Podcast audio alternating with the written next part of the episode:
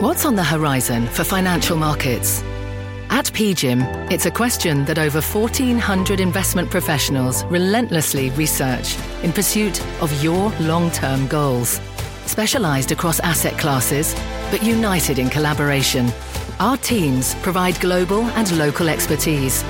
Our investments shape tomorrow, today. Pursue your tomorrow with PGIM, a leading global asset manager. You're listening to The Exchange. Here's today's show.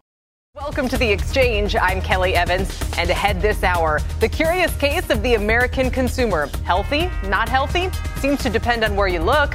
Spending on pets is still very strong, and that's helped one stock soar nearly 20% in a week. We have the name and the CEO fresh off earnings ahead. Then there's travel, entertainment, conventions, another area of seeming strength, leading to a solid third quarter for one name uniquely positioned in that space. The CEO joins us ahead as well. But then there's the New York Fed's latest report showing delinquencies rising quickly in some areas. And our market guest says one indicator she's watching suggests a rough holiday quarter ahead. We'll look at what it is and which market strategy to deploy into year end. Let's start with that report out of the New York Fed. It's the freshest and its third quarter read on household debt and credit from this morning. Delinquencies are still below pre pandemic levels, but get this, they've jumped significantly from the second quarter, going from less than half a percent to 3%, with a particularly large uptick among borrowers with both student and auto loans. For more on these reports, I'm joined by LendingTree's chief credit analyst, Matt Schultz. He's here on set with me, right along with our very own Steve Liesman. It's great to have you both here. Steve, maybe just set us up. I capture that correctly that we really saw this big jump from Q2 to Q3 in delinquencies?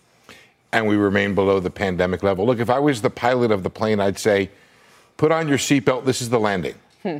And we have some information from the control tower that things are going to be a little bit bumpy, but we're not necessarily going to crash. Mm. So if you take a look, I got a couple graphics for you. The first one looks at the um, total delinquencies, right? And this is the number you're looking at. And when you look at the chart, you see the uptick, but you see that it's still well below. Okay, so this is the new delinquencies right there.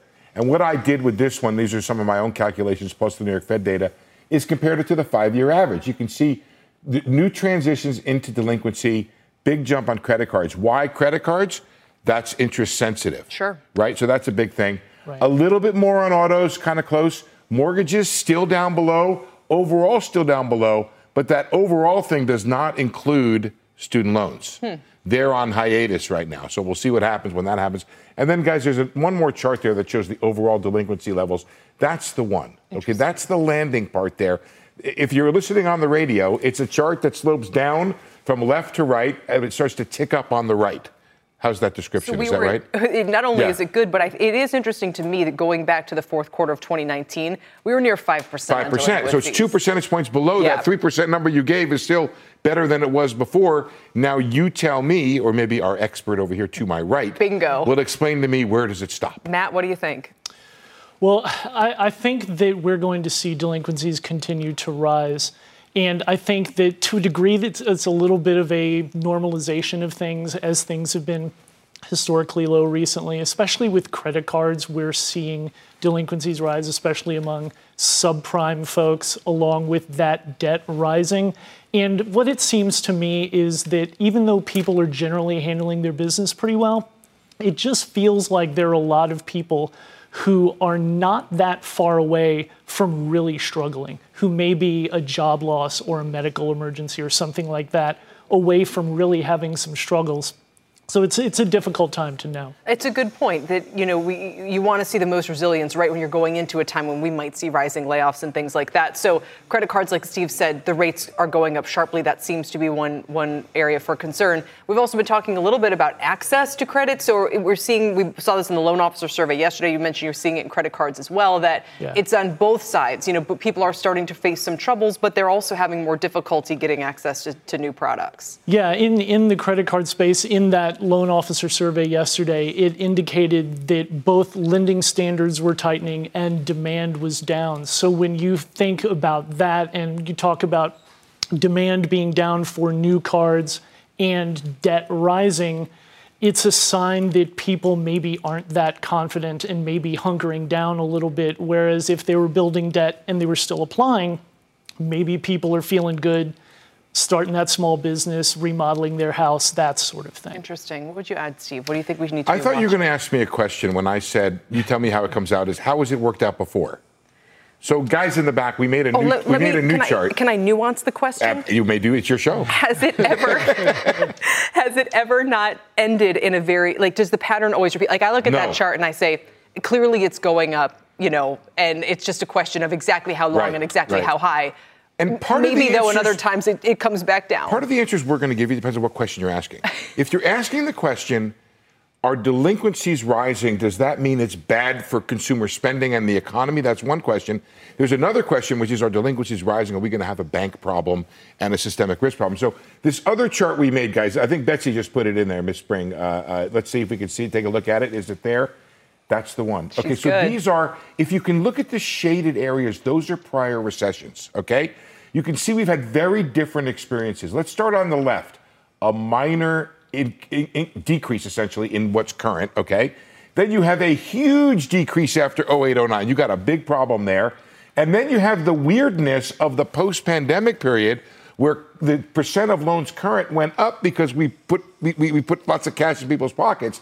And now just at the very end there you have this little dip down. So how is it going to end up relative to history? You can have different outcomes here relative to um, are you going to have a systemic problem? I don't think so at these kind of levels here.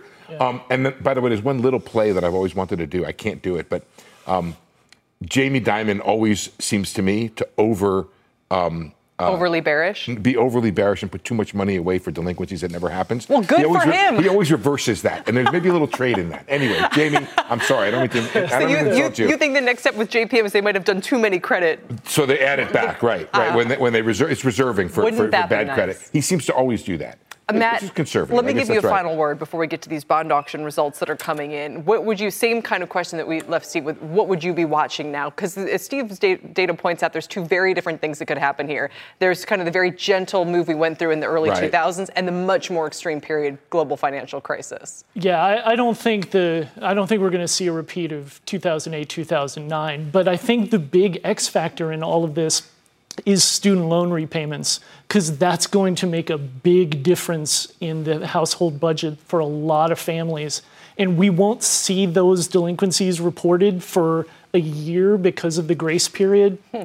that that they have in terms of reporting uh, but that may be a real underlying thing where even if people's credit scores may stay stable, what's really cooking underneath and in their budgets may not be that But great. is there a reason to think it's going to be worse once these come back? Should there be more? I will say this: the economists of the New York Fed, in talking about this survey, are a little perplexed as to why delinquencies are rising quite so much with um, growth as strong as it's been and unemployment as low as it's been. So I'm not sure we may get back to that normal delinquency level once we start including student loans, or it could be, as you're kind of suggesting, be worse. Yeah, and, and I think interest rate uh, interest rates on credit cards may be the answer to that because they're at all-time Right. record highs and they're just sky high. That's a great point. We haven't been through that kind of shock in quite some time. Matt, Steve, thank you both. We appreciate it. As I mentioned, three year notes were up for auction top of the hour. More scrutiny on these Treasury auctions than ever before. Rick Santelli is here with the results. How'd it go, Rick? You know, it was pretty much a little better than average. The grade B minus, boy minus, what we're talking about is 48 billion three year notes. The Dutch auction yield, 4.701.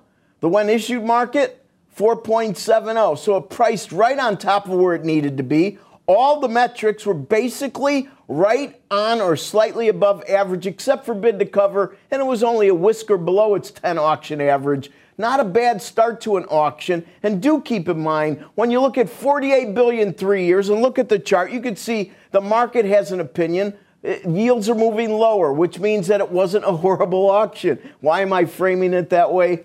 We have 112 billion when you look at these 48 billion. Tomorrow's 10 year at 40 billion, then 24 billion for 30s. Well, the package, many were thinking could be around 114 billion. So the notion was 2 billion cheaper. Look at all the buying we've seen. But is that really true? It's 11 billion more than it was the last time we had 3s, 10s, and 30s. So we want to really monitor, especially the long dated auctions yet to come. But This is the first canary in the coal mine, and it seems to be tweeting pretty good, Kelly. Not a bad auction to start out. Rick, thank you very much. We appreciate you bringing that to us again, about 4.7% for the five year Rick Santelli. Those rising delinquencies we just talked about would seem to be a warning sign into the holiday shopping season this year. And sure enough, both of my next guests are expecting a weaker season. And that could be a headwind for stocks, but should also help to keep inflation down. Here to explain are Brian Reynolds, Chief Market Strategist at Reynolds Strategy, and Julie Biel, Portfolio Manager at Kayne Anderson Rudnick and a CNBC contributor. Welcome to both of you. It's great to have you both here. Julie, let me just start with you and, and what you're seeing, you know, as you kind of look through the stocks and are trying to piece together your portfolio into year end. What cracks do you see emerging? Well, I think looking at the transports, I like to use those as an early indication of where goods are moving. And, you know, we had so much volatility post COVID that it was hard to get a sense of it. But what you're clearly seeing is that while pricing remains strong in transports, the volumes are quite weak. And I think that's just a function of normalization of inventory levels. Last year, retailers had way too much inventory. This year, they are feeling a little more chicken and they don't have quite as much. But I think it's really important to be differentiated in retail. Coming out of COVID, we all all had extra money, I could have probably made more money selling macaroni bracelets that my kid made than being a portfolio manager, quite honestly. People were buying anything that was available. And now you really have to be differentiated because inflation is really stinging consumers. So you have to show great value. I think that's why off price is better positioned than most average retailers. Oh, sure, as all that inventory maybe goes to those channels as well. Brian, before I kind of like go back to the, the market piece of this, just explain why you also think this is so important, a little bit of this slowdown dynamic uh, that we're seeing into the holiday season, what it could mean for inventories and inflation and, and even the Fed. Well, as Julie mentioned, inventories are high. They've been growing at triple the pace they were pre pandemic. And inventory turnover has slowed, and days inventory stocks is up significantly for the S&P 500. That's even worse in the semiconductor area. And when the ports were blocked on the West Coast two years ago, goods piled up. People double and tripled ordered. That led to inflation. But once the ports opened, we had a flood of goods coming in, and that's still persisting. It's starting to get a little bit better, but it's going to take two years to really work these stocks down, especially with slowing sales. So I've said on the program before that we've been in a manufacturing recession, excluding autos, since April of last year. This is going to make it harder for companies to draw down their inventories. It's going to be a negative for manufacturing, and that's a positive for bond prices which is, in a choppy environment, overall good for stock prices. Interesting, because it's you could kind of tell the story you're telling, Brian, and have it be very negative for stocks. But you think lowing, uh, falling bond yields will ultimately be supportive? Most of the gains in stocks this year have been from buybacks. Retail investors have kind of rolled over. Institutional investors have become more bearish. So, as Julie was saying, you want to look at the companies that are growing, and I favor the companies that have enough cash flow to buy back their stock because that's where the gains have come in the past year, and I think that will be more so going forward. It's funny you say that as we hear, you know, Apple's bought back $600 billion worth of its own stock in the last several years or some ridiculous amount like that. And obviously, uh, even they sometimes can, can struggle. So, Julie, you, one of the manufacturing names you actually do like here, Simpson Manufacturing. Just talk about why, in the tough uh, manufacturing environment Brian was referring to, we obviously saw the ISM earlier this week, 12th straight month of contraction. Well, we understand that, you know, we're still completely underhoused in a massive way, right? But most people living at home right now have low interest rates for 30 years. They're not selling. They don't want to sell for less and end up buying a smaller house that they have to pay more for with mortgage rates. So it's just existing home sales are really just at a lock. So it's really up to new home sales to, to make up the difference. The problem I have is that, you know, when you buy home builders, you're exposed to very specific geographic markets and you have higher than average idiosyncratic risk. I would rather actually own a manufacturer manufacturer that has 70% market share of the home builders in a product that's actually specced in the building codes. And that's Simpson Manufacturing that makes their strong tie product that literally supports the structure. Hmm. It's pretty critical. Um, but it's a small cost to the build, and so I think that they're much better positioned. It's a pristine balance sheet. Those are the types of businesses that I think I'd rather own going into kind of a choppy market. And would both of you then say, and Julie, I'll ask you first, that you think it is going to be a tough holiday season for traditional retailers? I think so, yes. I, I, don't think they're particularly well positioned. I think the level of inventory is really very difficult. Um, and it's just kind of clear that the consumer is looking for something very specific to get out there and shop. They spend all their money on Taylor Swift concerts, right? The only way you're going to get someone to shop is if you have something really special and unique. And that's not an environment that everyone does super well. I'm most concerned about that mid level retailer. The high and low end, I think, is actually better positioned. And Brian will give you the last word. Well, in agreement with Julie, I think it's going to be tough for the large retailers to shake it off, as Taylor Swift would say. And I think that exacerbates the inventory problem, but that's good for bond yields. That's good for inflation. Consumers will buy if they feel there's value. And I think prices have to come down before they see that value and pick up their spending again. All right, we'll leave it there. Thank you both. Brian Reynolds, Julie Biel joining us as we head into the key holiday season. We appreciate your time today. And coming up, kind of staying on the theme about reading the room, we'll hear from one of the largest lodging REITs in the world, the owner of the Grand Ole Opry, no less what they're seeing with business travel, conventions, and entertainment spending next. Plus, the white gold rush. Lithium stocks are down on slowing EV sales, but one mining company is seeing record demand growth for the mineral itself. We'll check back in with the CEO of Piedmont Lithium later in the show. As we head to break, here's a quick look at markets. Unlike most days, today we started lower and have turned positive. Dow's up 76 points, S&P's up 15 to 43.81. Nasdaq's up a full percent as the 10-year yield hangs in there around 457. We're back after this. Electricity, a big idea that's inspired countless new ones. From powering the light bulb to virtually powering our entire lives. 30 years ago, State Street launched the Spider S&P 500 ETF, SPY, a big idea that inspired the world to invest differently and still does. What can you do with SPY? Before investing, consider the fund's investment objectives, risks, charges, and expenses. Visit ssga.com for a prospectus containing this and other information. Read it carefully before investing. SPY is subject to risks similar to those of stocks. All ETFs are subject to risk, including possible loss of principal. Alps Distributors Inc. Distributor. Welcome back and take a look at shares of Ryman Hospitality. The lodging REIT rising on yesterday's earnings report. They own both massive convention center resorts and a couple legendary concert venues. And their strength is coming from the return of corporate bookings. While leisure spend looks like it could be declining industry wide. Here to explain in an exchange exclusive interview is Ryman Hospitality President and CEO Mark Fioravanti. Mark, welcome to the show. Good to see you. Good to see you. Thanks for having me, Kelly. Yeah, I'm very familiar with Nashville, with the Grand Ole Opry. You've spent some time there in the past. I think it was. I think we saw Vince Gill, maybe. Anyway, uh, it was great fantastic. Yeah, he was great. So, uh, you know, I, I, don't know if Taylor Swift came through your venue, but uh, can you speak to whether this this kind of much hyped trend of spending on uh, entertainment is something that you are seeing and is broad based, um, or what, what's going on with a little bit of this decline that uh, that you mentioned? We are continuing to see broad based spending across our businesses, both in the hotel business as well as entertainment. And on the hotel side, that is both in the group business, um, that our hotels are primarily large convention hotels, with 70% of our business is group. Uh, we're seeing strong spending there, both in terms of rate and outside the room spending in, in areas like banqueting. And we're also seeing on the leisure side. As we look into the fourth quarter, uh, we're seeing solid leisure demand uh, with our uh, sales up, our pace of sales up in the fourth quarter over last year, which was a record for us. Though some moderation with regular vacation rates declining, is that right? Uh, our our vacation, our leisure rates are holding up, uh, as well as outside the room spending. Uh, what, what, we are seeing is a stronger growth trend coming out of the pandemic on the group side. Absolutely. How much more does that ha- room does that have to run? Kind of where are we compared with pre-pandemic levels, and how much further could that go? Well, from a revenue perspective, in the third quarter, we were 39% ahead on revenue uh, versus the third quarter of 2019.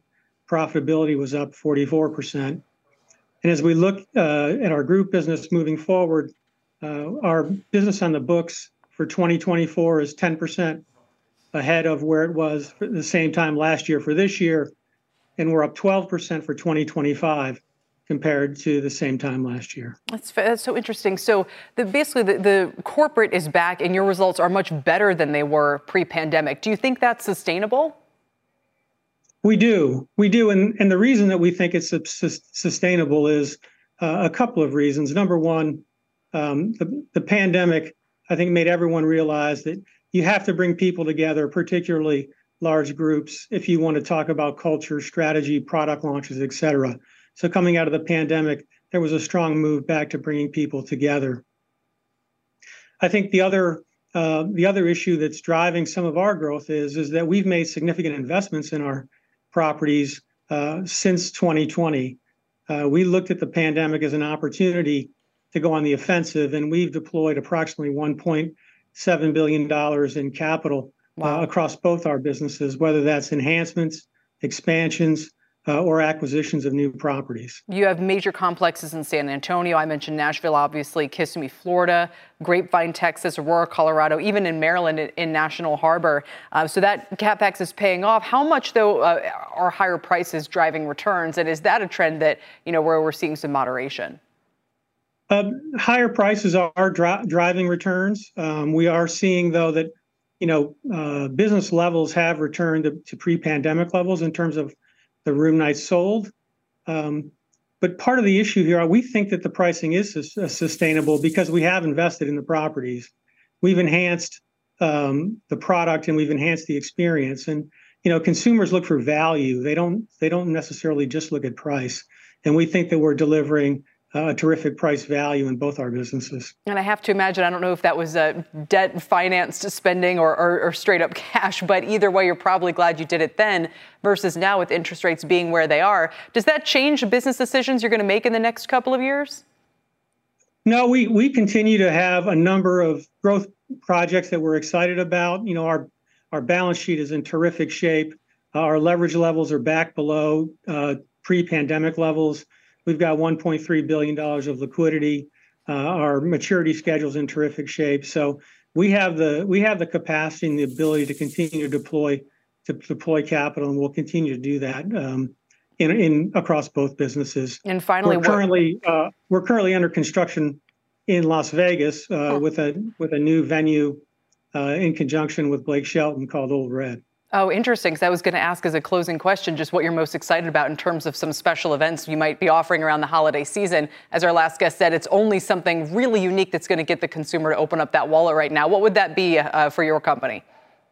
Well, for us on the hotel side, we have terrific uh, holiday programming for staycations for families and leisure guests. And on the entertainment side, it is Ole Red. It's the corner of Las Vegas Boulevard and Flamingo. Uh, it's it is a terrific venue uh, overlooking the Bellagio fountains, and it, it, will open in early January. All right. Mark, thanks for joining us. We appreciate it, talking about Thank- what's happening in your business. Thank you. Mark Fioravanti is Ryman Hospitality Property CEO. Coming up, auction sales painting a not so rosy picture for the health, get this, of the high end consumer. Later on, we'll look at what the weakness in that market and what it's telling us about the economy and stocks could be. The exchange is back after this. Dow's up 69. Hi, I'm Ben. I suffer from a condition called writer's block. It strikes when I'm at work. That's why I choose Canva Magic Write. It works fast, generating text in seconds, thanks to AI. Common side effects include increased productivity, compliments from coworkers, feelings of satisfaction. Now I can say bye bye to writer's block. Ask your boss if Canva Magic Write is right for you at canva.com, designed for work. Welcome back to the exchange. Here's a look at markets, which have turned positive today. And the NASDAQ is on quite a win streak, trying for an eight day stretch. We haven't seen that since November of 2021. Dow's up 60. We were in the red to begin the morning, so we've moved into positive territory, especially after that better than expected bond auction for three year uh, notes at the top of the hour. As for some of the movers this hour, we're watching Datadog because it's having its best day since going public. 29% uh, surge in the shares today after they beat on the top and bottom line, raised full year guidance. Those cloud results giving a boost to some peers like Snowflake and MongoDB. By the way, they're all still 12 and 18% below their recent highs, but some huge moves today. Snowflake up 10, Mongo up 12%. Elsewhere, Planet Fitness is higher on strong results. They're also raising revenue guidance for the year and testing price hikes in 100 markets, raising the base membership price from that famous $10 to 15 a month. Remember, this is a name we heard could be impacted by the resumption of student loan payments. Shares were hit hard when the CEO left. They're up 12% today. And now let's get to some show and tell where we show you a chart and tell the story. Shares of Uber are moving higher despite missing estimates on the top and bottom line. Still, the company forecasting a strong fourth quarter. Here's what CEO Dara Khosrowshahi told Squawk Box about the next step in the company's evolution. Advertising is going to be the biggest growth area for us because we have a huge audience, over 130 million uh, audience coming at us on a monthly basis onto the platform. This is a high end audience. They're very engaged with our platform, they're going places. And what we're seeing in advertising is 650 million now of run rate revenue, growing very significantly, and we're well on our way to a billion plus next year. Everything turns into an ad business over time. Let's get to Tyler Mathisen for a CNBC News update. Tyler? All right, thank you very much, Kelly. The U.S. imposed new sanctions today on Mexican cartel members and firms over fentanyl trafficking. The Biden administration targeted 13 members of the Sinaloa cartel and four Mexico based firms that have been accused of bringing drugs into the United States. The sanctions block connections to the U.S. banking system, eliminate their ability to work with Americans, and cut off their U.S. assets. Nike will sue rivals New Balance and Skechers over patent infringement, accusing the companies of using Nike's patented Flyknit technology on the upper portions of their running and soccer and basketball shoes. New Balance said in a statement that Nike doesn't have the exclusive rights to manufacturing methods in use, it says, for decades. And meantime, the European Space Agency just unveiled the first photos from Euclid, its dark matter hunting telescope. Images show galaxies and ancient stars with stellar nurseries. One picture showcases a spiral galaxy known as IC 342, nicknamed the Hidden Galaxy because the Milky Way tends to obscure it from view. Space exploration grows and grows. Kelly, back to you. No advertising there yet. Tyler, thanks. Tyler Mathisen. Coming up, it's been a volatile few years for Piedmont Lithium as demand for the mineral spiked during the pandemic. The mining company says there's still a ton of demand out there, but shares are hovering near their lowest level since late 2020. We'll check in with the CEO about that next.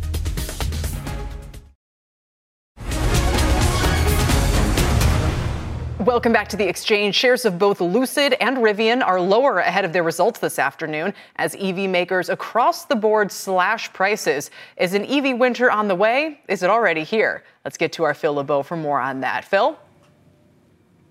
Hey, Kelly, I'm not sure I would call it an EV winner, but there clearly is a slowdown in the growth of EV sales here in the United States. With that in mind, we've got a couple of important reports tonight and then one tomorrow morning. Let's start first off with Rivian. It is expected to post a loss, but a smaller loss compared to a year ago. A loss of a buck 32 is expected, uh, and a jump in revenue because we're seeing an increase in deliveries for the third quarter. The expectation is that delivery or, or revenues will be up 147 percent, and we talk about deliveries, they haven't changed their guidance. When you take a look at where Rivian has been and where it's going in terms of its EV delivery cadence, they're still expecting to top 50,000 in terms of uh, deliveries this year. Don't forget tomorrow morning, first on CNBC, we'll talk about the Rivian third quarter with RJ Scaringe, founder and CEO of Rivian. Lots to discuss here, especially what they're noticing when it comes to demand for electric vehicles, not just at Rivian, but overall. And the other company reporting after the bell today will be Lucid, and it will also be, or the expectation is,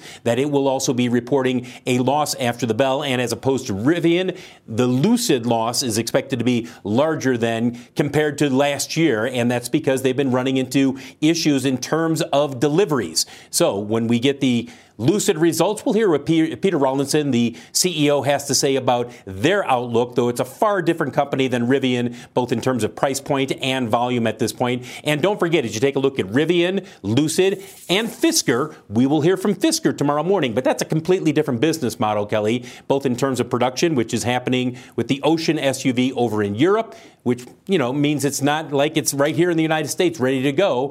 Uh, there's a little bit of a, a, lag there, but they are ramping up their and we'll hear what uh, they have to say. Henrik Fisker, the founder and CEO of Fisker, we'll hear from him tomorrow. Kelly? Looking forward to that, Phil. I wonder if, you know, in the past we would get so excited by deliveries, and I know that's still the bread and butter for earnings for electric vehicles because sure. you got to be able to deliver something. But there's increasing yeah. attention on how much these companies are losing for every vehicle that they make.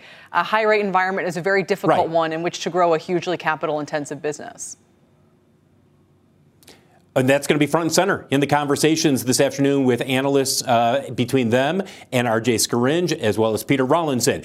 But again, the, the capital that is already ready to go for Rivian, and they've got another plant that they're going to begin construction on early next year in Georgia. That's different than what you're looking at with regard to Lucid. And Lucid's a much smaller footprint in terms of production, which is out in the Arizona, in Phoenix area. And they're also beginning final assembly of vehicles in Saudi Arabia. Remember, the Saudis own more than 65% of Lucid. So that will be a focus in the future as far as production of very high end electric vehicles. No, great point as well, even about the geopolitics there. Phil, for now, thank you. We appreciate it. Our Phil LeBeau watching those results. Now, you'd think lithium would be doing great right now, but check out Piedmont Lithium. It is now a revenue generating company after commencing customer shipments last quarter. But management saying, quote, uh, results were materially impacted by the 45% drop in lithium prices in Q3. Obviously, they're not the only ones feeling the pain of that. Shares of other lithium players like Albemarle also taking a hit over the past four months. And as signs point to slowing EV demand, lithium is a key component in those batteries. Could there be more pain ahead, or is it priced in now? Joining us in an exclusive interview is Keith Phillips, CEO and president of Piedmont Lithium. Keith, good to see you. Welcome. Kelly, great to be with you again. Best of times, worst of times to be in the electric vehicle business or supply chain. Yeah, listen, we're pretty happy. I, I heard the lead in uh, on your your other uh, commentator. I mean, the good news is shipments are important. We had our first two shipments in Q3. We had a 50% gross margin in Q3 on our shipments. So even with lithium prices off dramatically, we're very fortunate to be cash flow positive from those shipments and excited to move forward. And the business is, re- I mean, we're still in kind of nascent stages here. How, what's the vision? Listen, I would say the whole lithium thematic is in the third inning, maybe uh, of a nine inning game. The EV and lithium thematic, it's it's been lumpy. We've been up and down as an industry. EV EV sales, EV demand, lithium prices. We're in a point where lithium prices are actually off probably seventy five percent from their peak. Wow! But they're still at a level where companies like us can be profitable. Uh, uh, but we're very big believers in the thematic. I mean, we think EV demand is at all time highs, up 38% this year, up 40% in the US.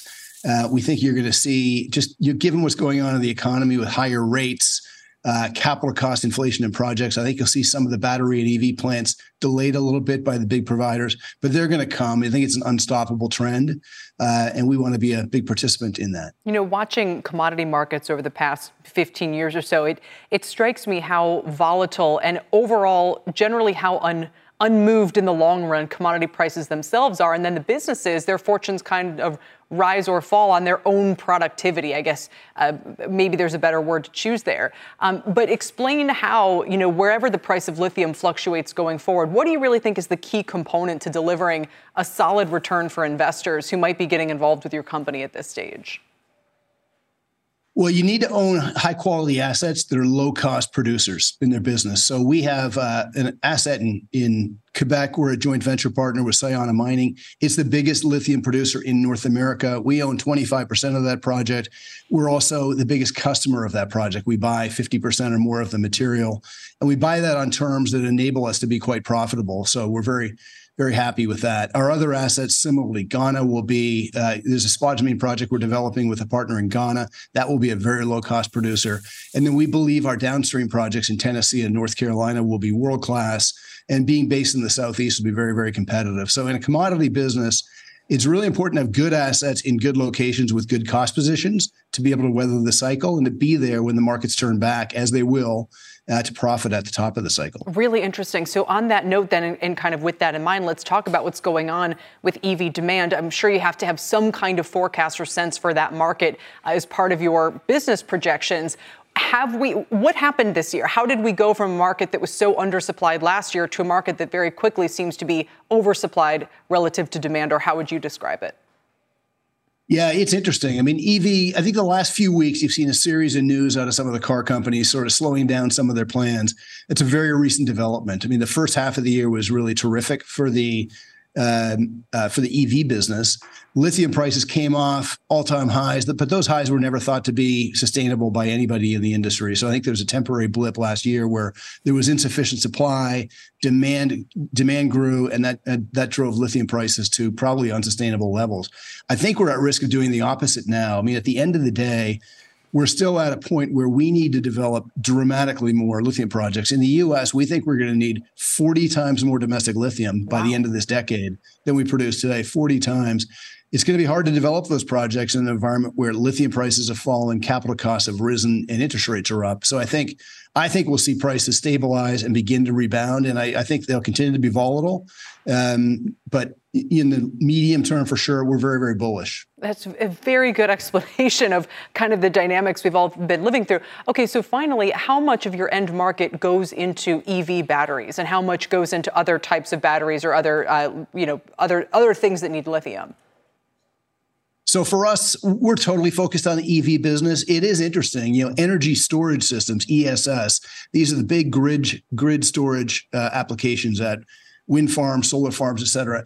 That is now 13% of the battery market, which is a wow. big growth. It's growing more quickly than the EV business, but our focus is on EVs. We're uh, close. Uh, we're close friends now with all the major car companies, the major EV battery companies. That's the market we're focused on in the U.S. Uh, our material could go into the ESS batteries, but we're focused on EVs. And I think the big advantage we have, we're an American company. There are only three of us that are actually American companies uh, focused on the lithium business. We're producing, we're going to be producing in Canada, principally in Canada and the United States and customers really want material from Canada and the United States, and the and the IRA has just brought tremendous benefits to yeah. battery companies, car companies, and producers like us. No doubt, capitalizing. No, fascinating, Keith. Thanks so much for joining us to explain. We really appreciate your time today. Thanks, Kelly. Keith Thank Phillips, you. CEO of Piedmont Lithium. Still to come, luxury consumers are usually expected to hold up better when things start to slow down. But tell that to the art world. Why this year's big auctions could put the bust in Blockbuster. We'll talk about that next. And don't miss an exclusive interview with Disney CEO Bob Iger. That's tomorrow after their results cross around 4 p.m. Eastern, talking streaming, the actor strike, and so much more. Looking forward to that. The exchange is back after this. Welcome back to the exchange. Let's get to another consumer name. Shares of pet food company Freshpet are up 17% so far this week after reporting a strong third quarter and a narrower than expected loss. They beat on the top line and raised their full year forecast. The company noting that Gen Z and millennials accounting for 50% of dog owners in the U.S. will remain a key sales driver. Freshpet has also raised prices 27% over the past two years. And while Oppenheimer noted customers have digested those increases, half of America's youth say inflation impacts their financial well being very negatively, according to our latest poll. So, will they keep shelling out for their pets? For more on that, let's bring in Billy Cyr. He is the CEO of Freshpet. Uh, welcome, Billy. It's good to have you here be here, Kelly. This is a company that a lot of people are very passionate about. I think the results uh, speak to that. Just talk a little bit about what you're seeing in the near term. Yeah, we obviously are seeing very, very strong growth. There's been a lot of uh, comments about uh, the CPG industry in general and the pet food industry in particular uh, facing some challenges, but we certainly haven't been seeing that. We are up 33% in the most recent quarter. We've guided to growth this year north of 25%. We feel like the pet food market is a great market to be in, and we're certainly seeing no signs of slowing. No signs of whatsoever, not in cats, not in dogs, not in, do you serve any other kinds of pets? Well, most of our business is dog food. We do sell a small amount of cat food, um, but the bulk of our business is dog food. And you know, those are obviously the creatures that bring an awful lot of value to families, and so they're willing to feed their pets the best pet food, and that's why we're seeing very, very strong growth. I, you know, I was briefly a cat owner a few years back, but I'm I, am i am not a dog owner presently. So tell me, my understanding is the Freshpet difference. This is literally almost, you know, human quality food that require. Talk to me about the price point and the differentiation. How far ahead are you of competitors who might want to now catch up? You know, uh, our pricing is in line with our competitors. You know, similar to where it was pre all the price increases pre the pandemic. We're priced comparatively about the same. Uh, but obviously, prices overall have gone up quite a bit as the cost of proteins and packaging materials and transportation have gone up. But consumers have digested that pricing, at least as far as our business is concerned. And we are now seeing the demand uh, growth continue. And it's based on volume growth now. It's not just pricing growth. A lot of people saw growth from pricing We've seen growth from uh, from volume. We are up 23% on volume in the most recent quarter. So, what are your investments that you'd be making now to ensure that you can continue to have results like this, with the knowledge in the back of your mind that at some point it may slow down to whatever normal is? Yeah, I mean, well, first of all, we consider this to be our normal. Uh, we've given guidance for uh, growth through 2027. That's about 25% per year growth. Hmm. And so 25% growth is in the right place for us. And the way we drive that growth is by telling consumers via advertising about the Freshpet product. We don't do any discounting, no promotion. Our business is built on consumers becoming aware of a better way to feed their pets. And when they feed their pets this better way, the dogs notice it, the pet parents notice the difference, and they continue to feed it and become very loyal users of Freshpet. So that's it's a very simple business model. I was just going to say, if you if you do 25% growth, we're going to put you in ARKK, and you know that's Nvidia kind of quality. I don't know what the multiple is these days. I, I, did you have a, a loss in the quarter, if I'm not mistaken? We did. Obviously, you know, as a high growth company, we think more, much more about EBITDA, and we we are on track to more than triple our EBITDA this year, or adjusted EBITDA this year. So we feel very good about that growth. And we've now put up 21 consecutive quarters with more than 25% growth. So this is not just a short term fad. This is just not a pandemic driven fad. This is something that's strong, sustained growth. Talk to me about JANA Partners. How's that relationship going? Uh, well, we settled with them earlier this year, and we're now focused on the future. I think that they're very interested in seeing the company grow, and so are we. And uh, you know, we're glad to have reached a resolution, and we're moving forward with uh, what we think is a very strong business plan in the full support of our shareholders. Is uh, would you say that there is anything in the business plan now that is the result of their involvement?